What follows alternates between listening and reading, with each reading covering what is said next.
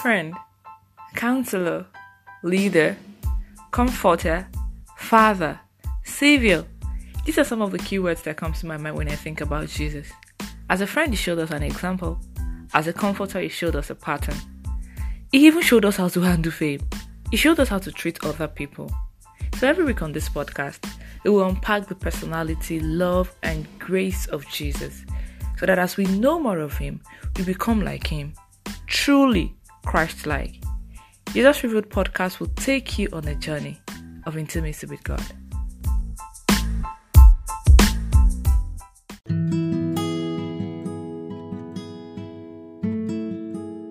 Hi, guys, and welcome to another episode of Jesus Revealed podcast.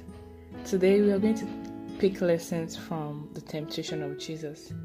So I'm going to read from the book of Luke, chapter 4, from verse 1 to 15. Then Jesus, full of and controlled by the Holy Spirit, returned from the Jordan and was led in by the Holy Spirit. For during forty days in the wilderness, where he was tempted exceedingly by the devil, and he ate nothing during those days. And when they were completed, he was hungry. Then the devil said to him, If you are the Son of God, order this stone to turn into a loaf of bread. And Jesus replied to him, It is written, Man shall not live and be sustained by bread alone, but by every word and expression of God. Then the devil took him up to a high mountain and showed him all the kingdoms of the habitable world in a moment of time. And he said to him, To you I will give all this power and authority and their glory, for it has been turned over to me, and I give it to whomever I will. Therefore, if you will do homage to and worship me just once, it shall all be yours. And Jesus replied to him, Get behind me, Satan. It is written, You shall do homage to and worship the Lord your God, and him only shall you serve. Then he took him to Jerusalem and set him on the gambol of the temple, and said to him, If you are the Son of God, cast yourself down from here, for it is written, He will give his angels charge over you to guard and watch over you closely and carefully, and on their hands they will bear you up, lest you strike your foot against a stone. And Jesus replied to him, saying, You shall not tempt the Lord your God. And when the devil had ended every temptation, he left him until another more opportune and favorable time. Verse 14 And Jesus went back full of and under the power of the Holy Spirit into Galilee, and the fame of him spread through the whole region round about. And he himself conducted teaching in their synagogues, being recognized and honored and praised by all. So Jesus had just finished fasting and praying for 40 days, and two things had happened. One, he had been spiritually empowered for the journey ahead, that is his ministry. Secondly, he was vulnerable. As a man, he was hungry. I mean, there is none of us that would have fasted for 40 days, 40 nights without eating or drinking and we will not be weak. Humanly speaking, the body is weak. So the devil came to tempt Jesus based on this, thinking I will leverage on his hunger. And a lot of times the devil sees our moment of weaknesses he, he never hesitates to use those moments to pull us down. He's consistently looking at the time we would let our guard down and then we would just sweep in. He went as far as quoting the scriptures to convince Jesus to worship him. In verse 9, verse 10, and 11. And you know, the devil wasn't quoting the Bible to boost the confidence of Jesus in God because he knew so well that Jesus knew the word of God, Jesus knew the promises of God. But he was doing that because he wanted to push Jesus to the point where he tempts God or test God now if you want to say test God. So a lot of time people would come to us with the scriptures with God said this, God said that, but for every single time we hear that we must test the spirit behind every word that comes from God. We must test this, the, the spirit behind every God said. Every God said, is that what God is saying to you at that particular moment? Is that what God would want you to do at that moment? I mean, the devil is not unaware of the promises of God for your life and mine. In fact, he is tempting you badly because of the light that you carry. He understands that, oh, God has promised you so much.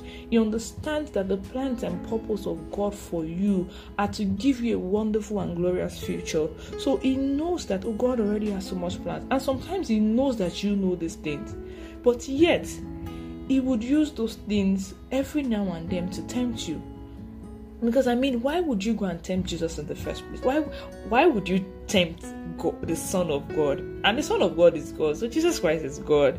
And then devil so were to tempt him. It simply means that nobody is beyond tempting. Nobody beyond tempting. so you went ahead to tempt Jesus knowing that these are the things that God wants to do with the ministry of Jesus. He, he, he, he, had a glimpse of what God wants to do.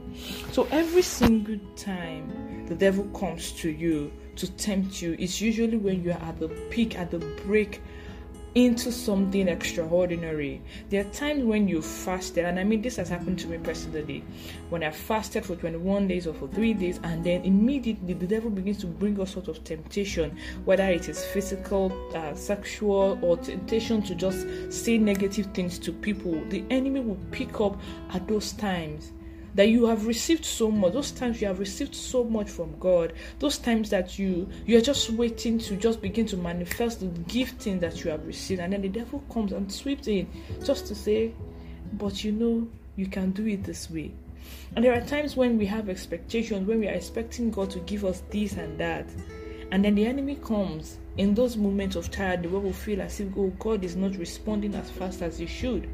And he tells us oh why don't you do it this way I mean, the enemy came and told Jesus that God has promised that He would cause His angels to protect you so that you will not eat your food on, against a stone. So, if God has promised that, why don't you just jump from this mountain and you will see that He will protect you? He knew at that time God would always protect you, but you putting yourself in harm's way isn't the way He's going to protect you.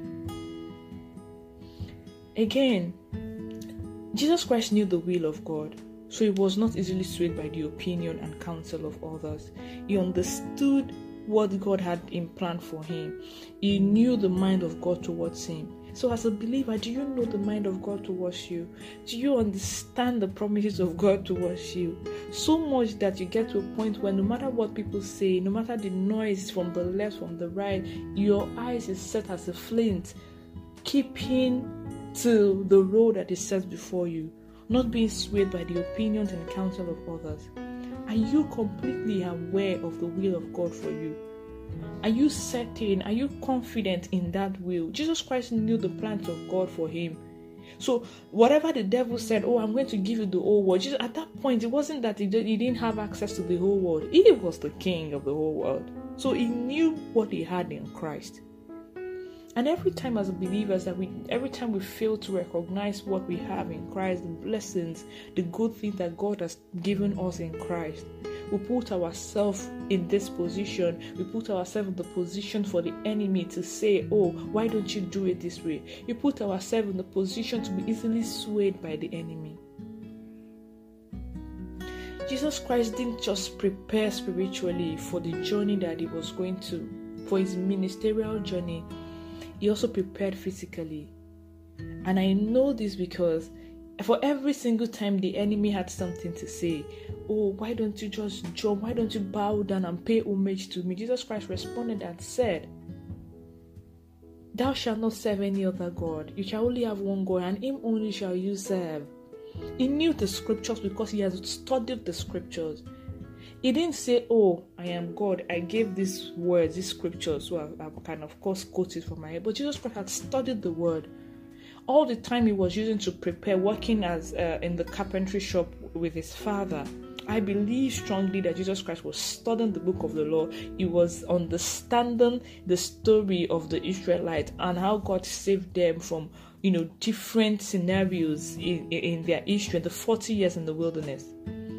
So Jesus Christ wasn't just all about, oh, I'm going to pray and fast before I begin this journey. It was also someone who studied. And this reflected in all of his teachings. If you read the Gospels very well, you would see how he made several um, reference to the Old Testament, several references he made to, to the law, to the stories of the Israelite, to the promises of the father Abraham. So this teaches us as believers that spiritual preparation is as important as our physical or educational preparation. We must prepare and gain knowledge in our jobs and ministry and family if we must succeed like Jesus. Jesus Christ didn't do a mediocre ministry. He excelled even in ministry. And that is the plan of God for our lives that we excel in everything that we do. Jesus Christ knew the scriptures and had the Holy Spirit. So the combination of the spiritual and academic excellence was how he was able to excel in his ministry. He possibly wouldn't have been able to say no to the enemy if he didn't know what the scriptures said about those temptations. So, dear believer, dear listener, dear friend listening to this at this time, would you be able to tick off these things when you examine yourself?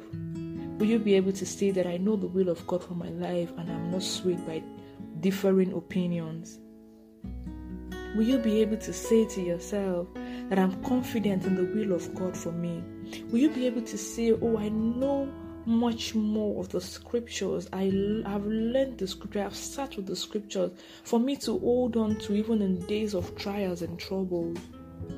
Would you say that you are circumspect in the things that you hear, in the God says that you've heard in the past? Have you weighed them with the scriptures? Do they weigh with the scriptures or they are just secondary? I hope that as you have listened to this today, that the word of God doesn't just fall on the stony sides of your heart, but that it grows in your heart and germinates into fruit that can bring results that are visible to people around you. Thank you so much for listening to this episode of Jesus Revealed Podcast. See you on the next episode next week. Bye bye.